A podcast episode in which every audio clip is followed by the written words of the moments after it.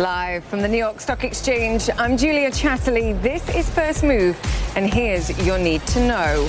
Tip of the iceberg, a warning from the WHO chief as the coronavirus spreads. Trump's trillions, the US president announcing a bumper budget for 2021.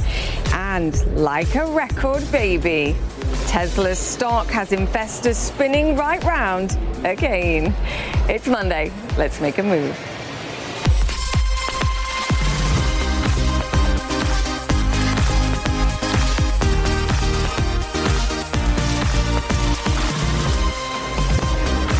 Welcome once again to First Move this Monday. Great to have you with us. Hopefully, we'll be able to provide one or two Oscar worthy moments. But I tell you what, they're not going to come from the markets.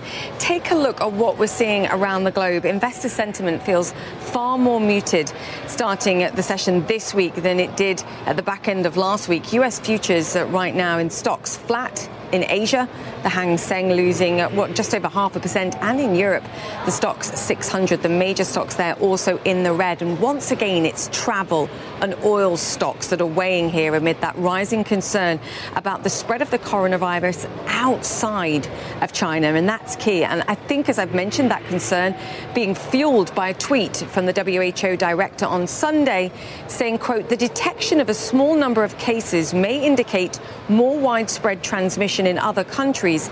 In short, we may only be seeing the tip of the iceberg. Plenty more of analysis on this coming up in the show. In the meantime, President Xi Jinping speaking on Chinese state TV earlier, saying his country will win the fight against the virus. And perhaps there's some reasons for a degree of optimism on that. Reuters reporting that Taiwan's Foxconn has received approval to resume production at a plant in northern China. Foxconn, of course, is Apple's main supplier in Asia. Tesla also saying that they'll get back to work. The problem is it's just not clear how many firms will indeed reopen and even if workers will turn up. In the meantime, China's central bank continuing to add fresh stimulus here too, this time in the form of special funds for businesses impacted by the outbreak. Let's get to the latest on all the details. China increasing imports of meat and essentials amid rising shortages. This, of course, as the country deals with the ongoing coronavirus fallout. Millions of people due to return to work today after the New Year break, but many schools, businesses, and cities remain on lockdown. The outbreak now more fatal than SARS, with 910 people losing their lives, over 40,000 cases worldwide. David Culver is in Beijing and continues to cover this story. David, I've been mentioning and reiterating people simply trying to get back in action here, businesses reopening. What's your experience? What are you seeing in Beijing? Right. Technically, it is back to business, back to normal, at least officially, but it's it's not really. I mean, the reality, Julia, is if you go around, this still seems like such an empty city in many parts. And there, and there's also part of this that you have to understand, and that is that uh, folks are being still urged by their businesses, by their employers, stay home. If you don't need to come in, work remotely. Let's still avoid people coming together in large masses and congregating. The other aspect of this has to do with migrant workers. You got to remember, all of this really took to a new level amidst the Lunar New Year. And that's a holiday in which, right beforehand, you had hundreds of millions who left the major cities, left places like Beijing, went to their home provinces, and then were expected to come back. Well, what did we have? We had an extended Lunar New Year. Then you had really what was kind of a, a moment of self quarantine for several more days. And what you have now are many residential complexes saying if you don't have work and you don't have proof that you have works to some of these migrant workers in particular, we can't have you come back here. So they're essentially staying in their home provinces and not coming back in in some cases, which is really keeping the crowds quite thin across much of Beijing. Now, one of the biggest things that we saw today, and this was rather significant, was for the first time in a while, we've seen President Xi Jinping coming out in public. Now, CNN's raised before the question as to where was he prior in, in the midst of this crisis and this outbreak, and other outlets have as well, to be fair. Uh, he today made it clear that he wanted to be on the front lines of this, and CCTV, the state broadcaster, certainly running this all of the state media outlets. You just go through their websites, and one by one, this is the lead image of the day is President Xi in that face mask that everyone else is wearing around here. And he went to a local community, went to a hospital, went to a disease control center. And one of the things that he specified, in addition to protecting the medical workers and making sure that they have what they need to fight this epidemic was the need to stabilize the economy. He also said he wanted to prevent Julia massive layoffs because that's a concern here as China is now dealing with what is uh, really an isolated fight in the sense of several other countries have essentially cut off travel with them and said uh, until things get better, we're not going to re engage. Yeah, it's so important the point you make actually about finally seeing President Xi here getting involved in the middle of the action, that the front here, the presentation, so important. But for me, right. the bottom line there, David, what you said, that the official line here with regards getting back in action and getting back to work versus uh, the practicalities and what we see in practice. Great to have you with us. Thank you so much for that, David Culver there to Japan now, where 65 new cases of coronavirus have been found on board a cruise ship that remains docked in Yokohama, Japan. Will Ripley joins us from Tokyo on this story. Will, and I know, and I watched you earlier on our programming, you've been talking to one of those quarantined on the ship and actually currently infected with the coronavirus. What, what was the lady telling you? How is the situation there right now? Rebecca Frazier from Oregon and her husband Kent, uh, we talked to them when all of this unfolded without knowing that Rebecca had coronavirus. She actually tested positive uh, a couple of days after we first had contact with them. Initially, we were talking about the conditions being quarantined in their cabin, and then everything changed when she got that positive test result. And it was scary for all of us. We, we worried about her. But I can tell you, after visiting her at uh, the hospital where she is uh, being held in quarantine here in Tokyo, and, by the way, their patients are being distributed amongst a number of different hospitals uh, throughout Tokyo. Here, I mean, there's there's probably three or four hospitals within a two mile radius of where I'm standing right now. Japanese government not saying where patients are being held, but we know we found Rebecca, and we actually were standing outside the hospital earlier when an ambulance came by, driver in full hazmat gear, bringing in more patients but she's not showing any symptoms, Julia. And a lot of her friends who've tested positive on the cruise ship uh, are not showing any symptoms either. In fact, some have described it as less severe than even a common cold. Uh, so I think that's the underreported aspect of all of this. There are this is obviously a, a, a, global health emergency, something that we all need to take very seriously. You should be washing your hands. Uh, some people choose to wear surgical face masks.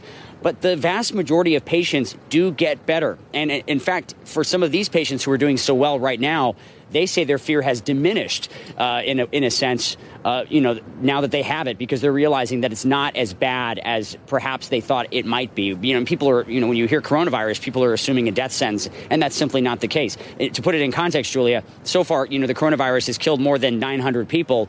The seasonal flu kills hundreds of thousands of people every year. It's such a great point, and I think we've been talking about this and making this point since the beginning. The comparison with flu here, I think, and even here in the United States, incredibly important. It was her general well-being actually that struck me when I was when I was watching you talk about this earlier, Will. Just to give us a sense, how far into the quarantine process are we on board the ship, and are they getting any information about how long they're simply going to have to wait until it's decided that they can all leave and they've got the all clear, particularly when more cases are being found, even if they're not symptomatic. One thing that I just heard from Rebecca, my producer Sandy was speaking with her a short time ago, she might actually get out of the hospital before her husband gets off the ship. And by the way, her husband Kent does not have coronavirus, even though they were next to each other every single day, sleeping in the same bed, sharing their cabin, their bathroom. He continues to test negative. He wasn't part of that that group of 65 new cases. Um, and he, you know, he expected that he would test positive. He just he just hasn't. He doesn't have it. At least at this stage, it hasn't been detected. And a lot of these new people who did test positive, they didn't even have fevers, which is why they weren't initially checked. The Japanese government is saying they are not going to test everybody on the ship. They say it's too difficult logistically to test 3,500 people. Uh, that in itself is pretty upsetting for the passengers who haven't been tested because they want to be. Some of them are, you know, senior citizens. They're in that high risk group over the age of 60 with pre existing conditions like diabetes and heart disease or a weakened immune system that could really put them in a bad situation if they were to catch coronavirus. Uh, also, parents who have young children and people want these tests, but the Japanese government saying it's just not feasible. But in terms of when people are actually going to get off the boat, is, is the date still February 19th, or do all of these new uh, cases potentially change that date? Apparently, according to the captain of the Diamond Princess, you know, these new in- infections were not the result of some failure of the quarantine. He says that all these people were exposed before they went into quarantine, which indicates that it, seems that for, for, now they're still going to try to get everybody off that boat on the 19th uh, as scheduled. But we'll see. That obviously could change depending on how this situation develops, and it is changing every single day, Julie. Absolutely, it's it's fluid. Will, fantastic to have you with us. Will Ripley there yeah. on that story. All right, let's move on to our next driver. The White House planning a budget worth nearly $5 trillion for the fiscal year 2021, and it foresees at least another 10 years of federal deficits. Joe Johns is in Washington for us on this story. Joe, this is a. Uh, a budget worthy of an election year. I have to say, 3% growth for the future, bringing the deficit down despite more spending and cuts where you wouldn't want to see them. Will any of this come to fruition in your mind?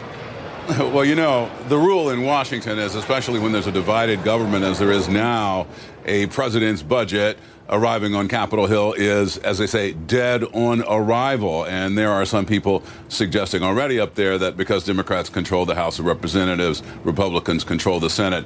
Uh, that, in fact, is the case. Look, this is the beginning of three dimensional chess. It's uh, what the president wants to spend more money on versus what the president wants to spend less money on versus what the Congress wants to do. So the indication is, as you said, the top line number actually $4.8 trillion attempting to balance the budget in 15 years, not 10 years, as is the custom. And what does the president want to spend money on?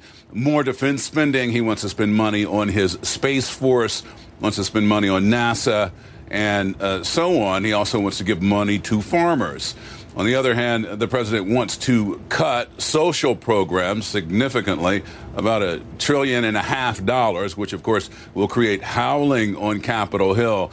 One of the flashpoints certainly will, be entitlement programs the president has promised to preserve um, Medicare as well as Social Security, but there are some indications already that the president would like to cut Medicaid, which is the low cost medical program for people with low incomes.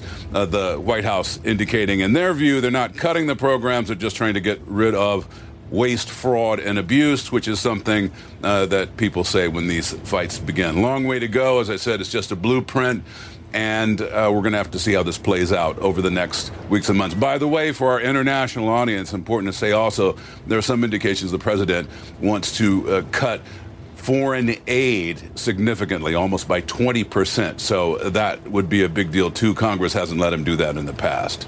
Julia? Yeah, I have to say, uh, no breaking news there, but yes, long road on this one. Joe Johns, great to have you with us. Thank you so much for that. Now, speaking of breaking news, quite frankly, our next driver, I can tell you the Academy Awards have drawn criticism in recent years for a lack of diversity. And while the top acting awards went to white actors this year, Sunday night ceremony did take an unexpected turn with a movie from South Korea. CNN's Paula Hancocks has more on that film's Oscar moment.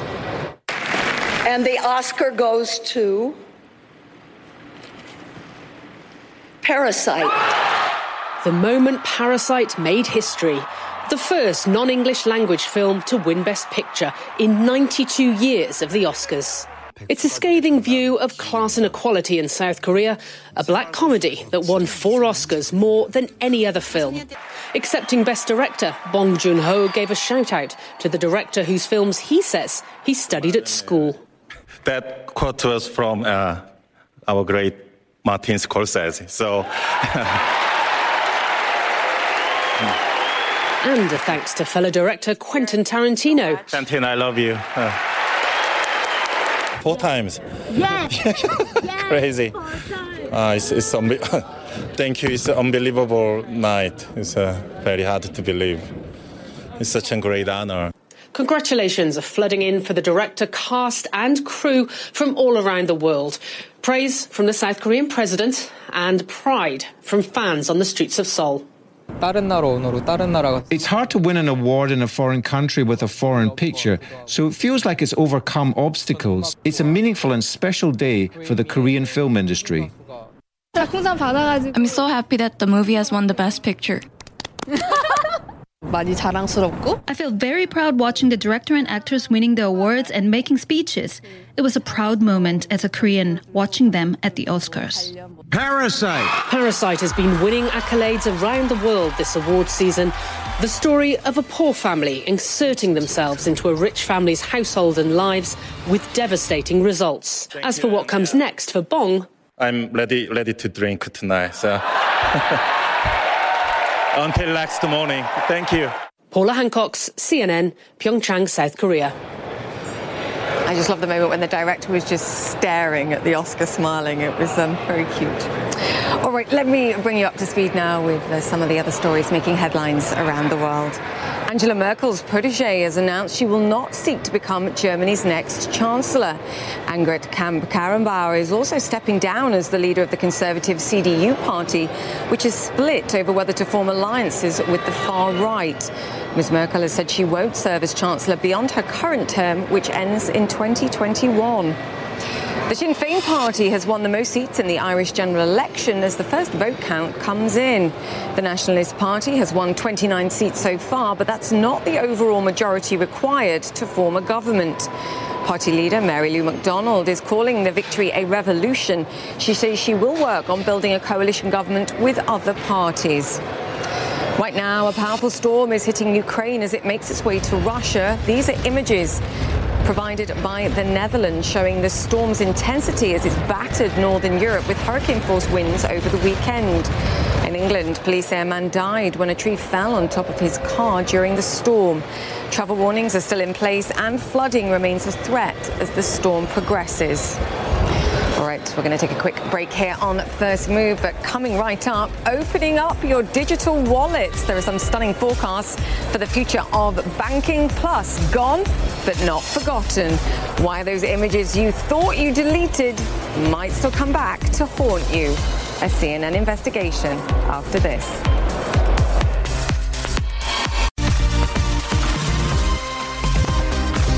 Welcome back to First Move. Counting down to the stock market open in the United States this morning. Muted.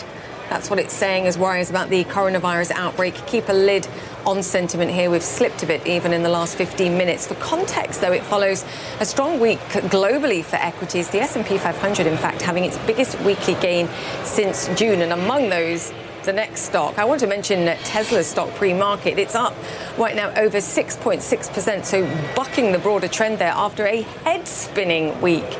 One company that's not been caught out, though, by Tesla's soaring share price is ARK Invest, which owns shares in the automaker. ARK's big ideas of 2020 maps out its views of the future in cards, crypto, digital wallets, to name just a few things. Cathie Wood is the founder and CEO of ARK Invest and joins us now. Fantastic to have you with us. Great to be here, Julia. When I read this, I was so excited. I could take this conversation in 10 different directions, but I'm going to try and hone down. Let's talk about Tesla. Okay. You were out there a long time, I think, before everybody else with a sky high valuation on a relative basis, saying, look, this is a this is a tech company, not an auto company. Yes. Is this what we're seeing now from the? We're beginning to uh, see uh, an, a better understanding of that. Um, but interestingly, in the in the markets, as the stock has gone up, uh, the number of buy ratings has gone down. I saw that. There are seven buys, I believe, on the on the sell side, yeah. and 18 sells. So this is not like the late 90s when the investors were chasing dreams. This actually is a reality and they're running away from it. It's really interesting psychologically. I mean, there are a lot of people who look at this and say, look, the short interest in this stock was so high, this feels incredibly squeezy. Even if you think that the story's changed now with tests, with the, uh, the profitability, the annual profits, the China story here too, some acceptance of the battery technology it feels like it's gone too far too fast. Your response? So our the closing price, roughly 750 on Friday. I know it's up today. Um, uh, is uh, based on our projections. We believe, uh, in our bear case, mm. in other words, no autonomous, effectively, that uh, in five years Tesla will reach 1,500 dollars.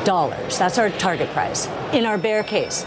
That is a doubling, 15% compound annual rate of return. That is our minimum hurdle rate of return. But we've, we, I mean, we were, at one point last week we were approaching, you know, a thousand, a thousand dollars. So, and. So, you're saying five years. So I can understand why some are looking at this and going, Yeah. whoa. Yes, so our base case in five years is $7,000. So nearly tenfold up from here. Uh, so, yes. Uh, whenever we see a stock go parabolic, personally, I like to see a little bit of uh, settling out, Consolidation. consolidation, and we will get it, no question. It's just a, it's just a question of how many um, investors uh, are beginning to understand that Tesla's cars are so far ahead of Daimler's, BMW's, Jaguars. Everyone they've been waiting to come out and compete. Uh, these companies cannot even match Tesla's Model S from 2012. You initially said that you thought they would lose some of their 17% market share. You said they might lose a third. You're now suggesting that actually maybe they won't even lose any of that. Yes, well, the Tesla killers that came out last year, we expected some share loss. Um, so we had Jaguar, Audi, uh, uh, Porsche, the Taycan. And uh, instead of going down from 17% in uh, 2018, it went up to 18%. And as they've released these cars, we've seen how far behind they are, Tesla, uh, uh, behind Tesla. They were saying, well, wait a minute. The risk to our 34 million unit EV sales forecast in five years is not Tesla falling behind, it's these other auto manufacturers. So Tesla's share actually could go up. It's almost like they're doing some of the PR for Tesla, but I do want to um, move on. Even just the comparison, I want to talk digital wallets because the numbers on this are astonishing. Talk me through why you're looking at this specifically, because I know China and the prolific growth that we've seen in China, in particular in this, but across Southeast Asia too, is is what sort of caught your eye. Yes. Uh, when we saw in 2016 the numbers uh, for mobile payments, we just didn't believe them because Yeah. they were almost as high as China's GDP. So China's mobile payments have gone from $1 trillion in 2014 to 34 trillion last year. That's a 34-fold increase in five years. So they were, they were a tenth of GDP in, in 2014, and now they're what two and a half times Two and a half times uh, of GDP. Chinese GDP. Now, global GDP is around $85 trillion. Uh, we believe ultimately that mobile payments will touch every one of those. But what we missed in the early days is money turns over every year. Velocity is called velocity, roughly five times in the US. So think that five times 80 or 90 trillion, we're going to be touching you know, hundreds of trillions of dollars with mobile payments. So how do investors take risk in this? Because you're saying actually, at the very least, these payment companies should be valued on a sort of price per user, a customer Yes. bank basis. Yes. And they're simply not. They are not. If uh, if we back out the Square Cash App valuation and the and the PayPal Venmo uh, valuation, they're valued at a fraction, maybe five, ten percent of what uh, a traditional bank. And we believe these digital wallets are going to effectively usurp the role of bank branches. They're going to be bank branches in our pocket. Uh, so uh, we think the traditional banks are in trouble because they have these tech players nipping at their heels. Although interestingly, the number of digital users uh, that both Square and PayPal have has surpassed the number of digital users that JP Morgan has. More than 50 million. So they're already doing it. Yes, yes. It's- Cathie, we will get you back to talk more about this. I, I lost track of time over Tesla again. Cathie Wood, founder, CEO, and CIO of ARK Invest. Phenomenal to have you with us. Thank you. The market open is next.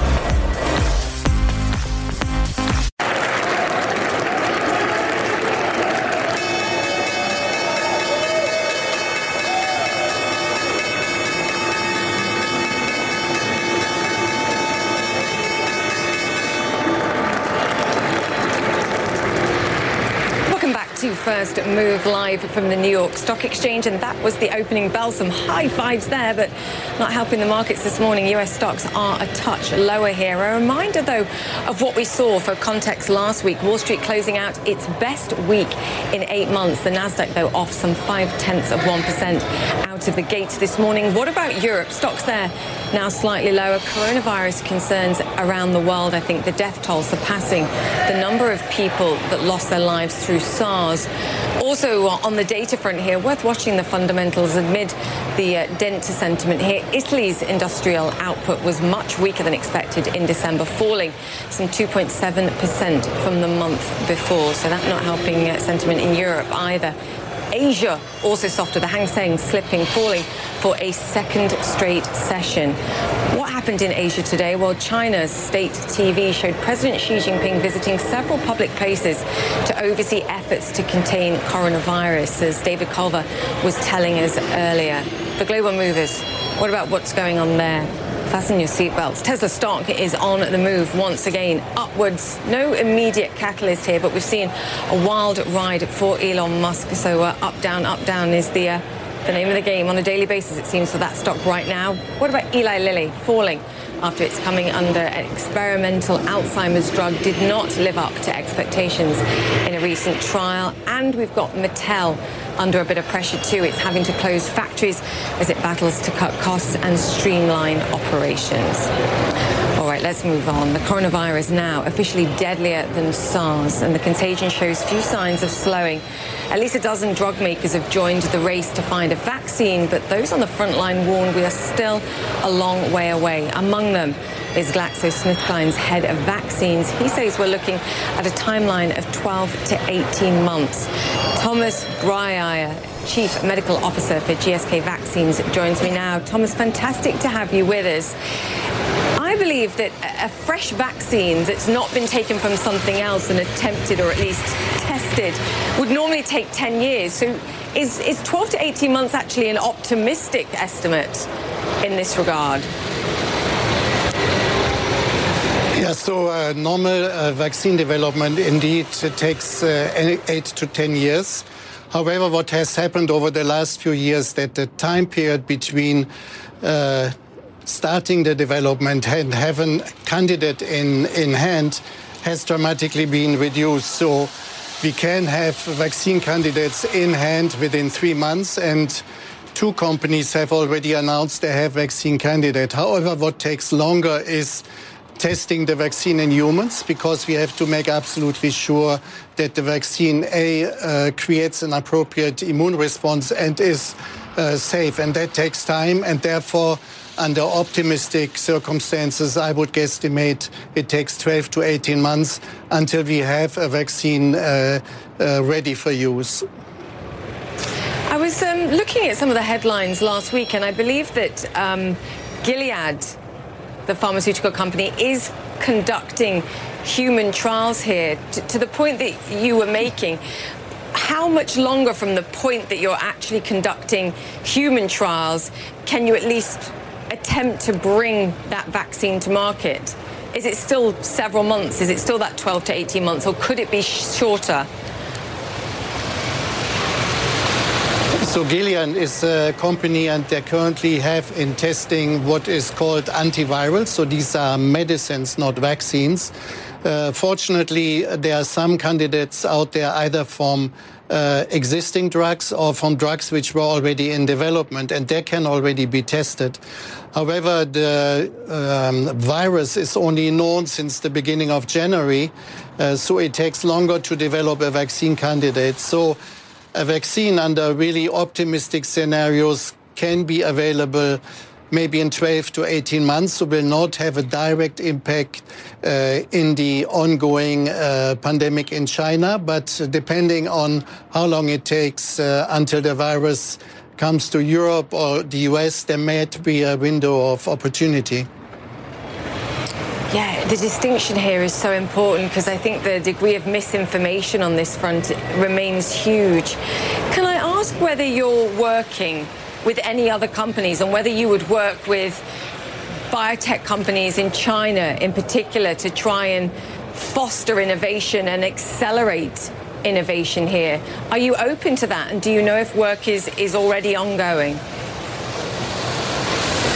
Yes, so uh, last Sunday we announced uh, GSK's uh, willingness to work with other companies because we have what is called an adjuvant, which is a technique which amplifies the uh, immune response. So it has the potential to create a stronger vaccine.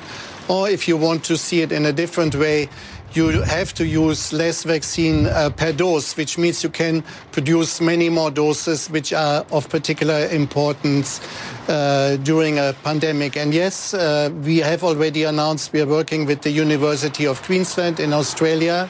Uh, since we announced that we are willing to work with other companies, we have now been contacted by more than half a dozen companies and currently um, evaluating uh, who we make our adjuvant technology uh, available to. But this will be uh, decided uh, at very short notice, and obviously, companies in China are included here. Yeah, it's, it's good to hear. Do financials come into the decision to develop a vaccine? Or an alternative here that you could perhaps take from something else and test. does money come into it? And is this in a certain situation actually not financially viable or, or in fact worthwhile to invest technology, time and money in developing something like this? Just can you help me understand what the the monetary impact is here and whether that impacts the decision in this process? I think uh, for companies like GSK, this is not the moment uh, to uh, elaborate on this. Uh, everyone wants to pull together, see how uh, individual companies, individual, individual technologies can help, and uh, monetary aspects are secondary. So, concretely, we will make our adjuvant now available at no cost for research. Uh, should these vaccines go into clinical development, we will make our adjuvant uh, available at cost. And should a vaccine really uh, be made broadly available, we have the production capacity to produce the adjuvant uh, in high volumes. And GSK has always followed what we called a tiered pricing approach. So the vaccine, uh, if it comes to light, will be made available at very different costs uh, according to the country where it will be used into. It's good to know uh, human life and health comes before uh, the money. Thomas, fantastic to have you with us. Thomas Breuer, the Chief Medical Officer for GSK Vaccines. Thank you very much, sir. All right, let me bring you up to speed with today's boardroom brief. General Motors says it will restart production in China in five days' time. The US company halted work for the Lunar New Year holiday in January. It delayed reopening as the coronavirus outbreak impacted travel and disrupted the movement of goods. E-commerce giant Alibaba is offering up to $2.8 billion in loans to Chinese firms hit by the coronavirus. Companies from Hubei, where the virus was first detected, will get preferential terms. Beijing has urged banks to lower interest rates and extend loans in the wake of the outbreak. In China, the price of food and other essentials is soaring as the coronavirus squeezes supplies. Inflation for consumer goods hit 5.4% in January.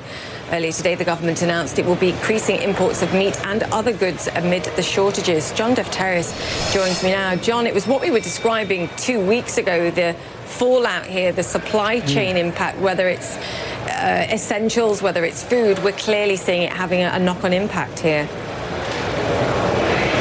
Yeah, let's call it the collateral damage from the coronavirus. Right. Uh, uh, Julia. And in fact, this hits right in the pocketbook. Uh, that consumer price increase is the highest since we've seen in uh, nine years. I dug up the numbers, and there's a couple of standouts there with vegetables uh, prices going up by 17% over the last year. and get this, pork prices, because of the swine disease they had in 2019, rising 117%. So this is uh, quite severe. There's obviously hoarding going on because people are panicking in some of the provinces. And then also discussion about uh, price gouging. Uh, we had the Chinese uh, Supreme Court put out a statement, in fact, saying that price gouging will be met with prison terms. So this is the central government coming down and putting the word out. Uh, as you talked about here, Alibaba's financial division trying to ease the pressure. Half of that $2.8 billion, or just above that, is earmarked for companies that are operating in the Hubei province, particularly around Wuhan. And we'll have to wait and see February 20th whether the central bank decides to ease interest rates here.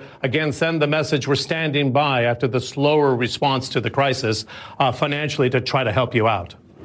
Yeah, I mean, that's an astonishing rise in, in pork prices in particular. You know, you and I have been talking about the, yeah, I mean, the, the impact that will have. The, um, the, the divergence between the message that's being sent by certain assets like bonds, like the commodity markets, and the relative highs that we've seen in equity markets. What about the oil markets, John? Because there's more developments there, particularly on the Chinese front.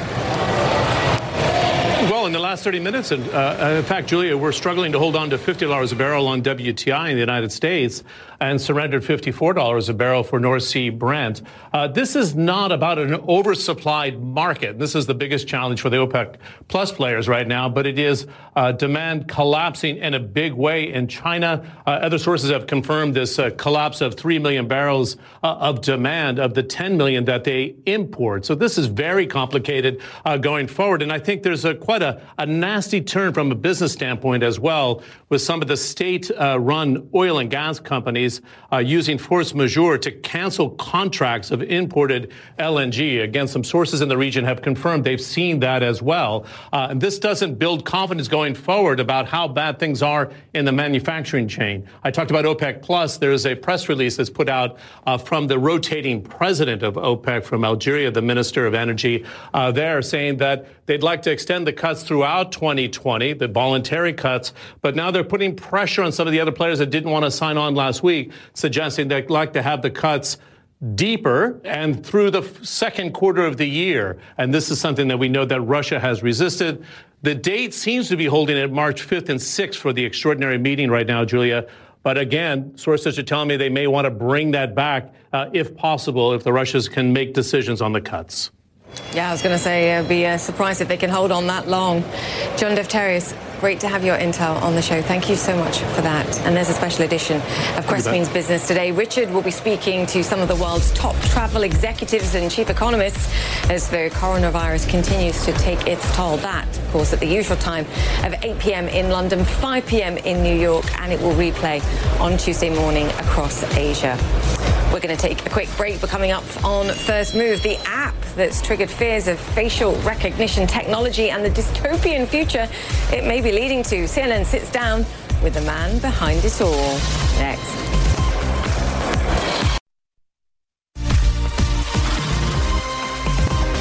Welcome back to First Move, where we dig into an app that could help end privacy as we know it.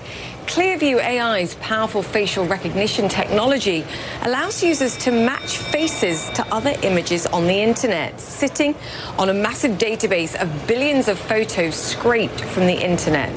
The app is under fire from lawmakers and tech giants alike. Our Donie O'Sullivan spoke to the man behind it all. Wow. Oh my God. Is that you? That photo is me. Doesn't yes. look like you. That's when you were younger? That's my face. A photo I haven't seen in years. Found in seconds by the facial recognition app Clearview AI. Clearview is basically a search engine for faces. Clearview has scraped billions of images from sites like Facebook, Twitter, and Google to use in a facial recognition system. He claims more than 600 law enforcement agencies in the US and Canada are using it, though it's unclear how many have actually paid for it. So that's the photo of you. So this is a, a photo of me from CNN.com. Wow. We're starting to see pictures of me that are not from that original image. This is from Medium, Tech giants aren't happy about this. They say it violates their terms of service and have sent cease and desist letters. This AI technology is looking at what? It's looking at. the unique features. So it learns to ignore things a little bit like the beard and fe- focus on the features that stay the same across, uh, you know, different ages. Do you understand why people find this creepy? Can understand people having concerns around privacy. So the first part to remember, it's only publicly available information. We're not just making technology for its own sake. The reason and the purpose we found is to really help law enforcement solve crime. I was deeply disturbed. I was concerned about how Clearview had amassed its database of images. I was concerned about its data privacy, and I was concerned that it was tracking law enforcement searches. Are you concerned about taking a tool as powerful as that out of the hands of law enforcement? A facial recognition tool can be used properly if we understand how the database is created. Clearview claims its app is 99% accurate, a claim that CNN hasn't verified. So you think this is an area that should be regulated? Yeah, absolutely. I don't think regulation is a bad thing, and we want to work with the government to create something that is uh, safe and understandable and keeps uh, the whole public at ease. And Donie O'Sullivan joins us now. Great job with this, Donie. I, I, find it quite terrifying. It's not just images, it allows someone to just take a picture of someone and find them on the internet and build a, a far more broad profile of them, surely, than just images. It's far more information, whatever's out there, quite frankly. Yeah, I mean, I think what we find most spooky about that, where they were able to, you know, find this photo of me from when I was a teenager. Also, my producer, she ran her face through the uh, database and it found an image from her Instagram account, even though her Instagram account has been private for almost a year. Basically, Clearview went in, downloaded all her photos before she made the account private. So we find that pretty spooky, but for law enforcement, that is, I guess, the appeal of this tool that they can, they, they there isn't a, a government database like this that we know of. So when this private company has built this and we can, you know, find from Instagram and Facebook and Twitter and YouTube and everywhere else, that is something that's uh, really powerful for them. But, you know, I think what's most interesting about this company, and as I was speaking to its founder, was, you know, a lot of what they're doing sounds wrong. And it seems like something you should say, oh, is, is that illegal? But there really isn't a lot of laws in this space. So I think what we're going to see with this company is that it could be a sort of precedent setting company uh, that could help define the laws through the courts of how facial recognition and artificial intelligence is used in the 21st century, Julia. Yeah, I mean, they'd certainly want to try and shape and craft regulation to avoid being over regulated here, but they're open to that. I mean, that was part of the conversation that you were having there. Even they understand this is something pretty powerful. Yeah. Uh, what's also interesting is, you know, in the past few weeks since the New York Times um, first uncovered this company, is that we have the likes of Facebook and LinkedIn and Twitter and Google and YouTube all sending cease and desist letters saying, you guys have to stop taking our taking photos from our platforms. But it's not, you know, it's not clear that they really that Clearview would have to actually comply with those based on some uh, court cases here in the US. And also, it's you know it's a little bit um, like uh, I guess um, shutting the barn door after the horse has bolted. You know, we've seen how much data he's already got, and it's almost impossible for a company like Facebook to verify that you know he's going to delete it. Guys, be careful what you put out there. We've just got to be more careful with our own data. Donie Sullivan, great job. Thank you for joining us on that. And you can see Donie's full report at cnn.com slash business, and I'll tweet it out as well. It's definitely six minutes well spent watching that. All right, coming up on First Move. Parasite claims victory in Hollywood. What the twist ending to the Oscars and the film, apparently, I've not seen it yet, means for the film industry after this.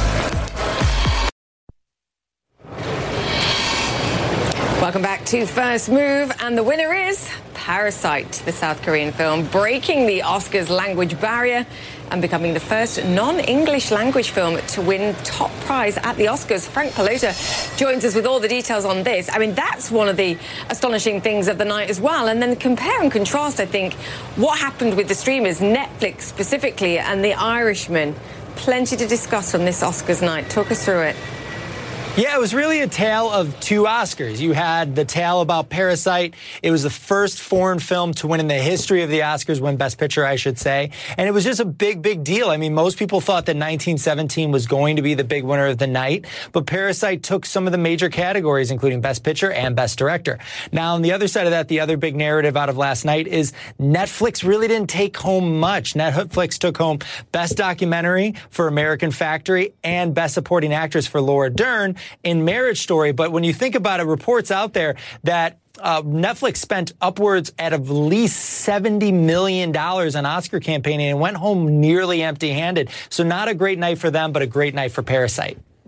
Yeah, I mean, I read some reports saying $100 million worth of spending, and the average film studio spends, what, between 5 to $20 million? What do you think Martin Scorsese, who had that battle over where to release this, thinks in light of what happened last night? Would it have made a I mean, difference? It's, it's, I really don't know. It's really interesting to think about, though. It's one of these major debates that the industry is going to have to think about going forward is, was there a backlash to Netflix last night? It seems like there was. I mean, The Irishman was a, a well acclaimed movie, so was Marriage Story. They had other great films like Klaus, the animated film, and American Factory. That also won. But when you think about it, like, you know, you had The Two Popes, you had My Name is Dolemite, which didn't get nominated. Maybe the Academy is having this kind of like allergic reaction to Netflix, and maybe an olive branch would be more theatrical releases. We'll have to see. I've not seen Parasite. I, I watched 1917 though, and I thought it was phenomenal. So uh, Parasite's got uh, a lot to live up to. Great to have you with us, Frank. Thank you so much for that. That just about wraps up the show. I'm Julia Chatterley. You've been watching First Move. Time to go make yours. We'll see you in a couple of hours with the Express.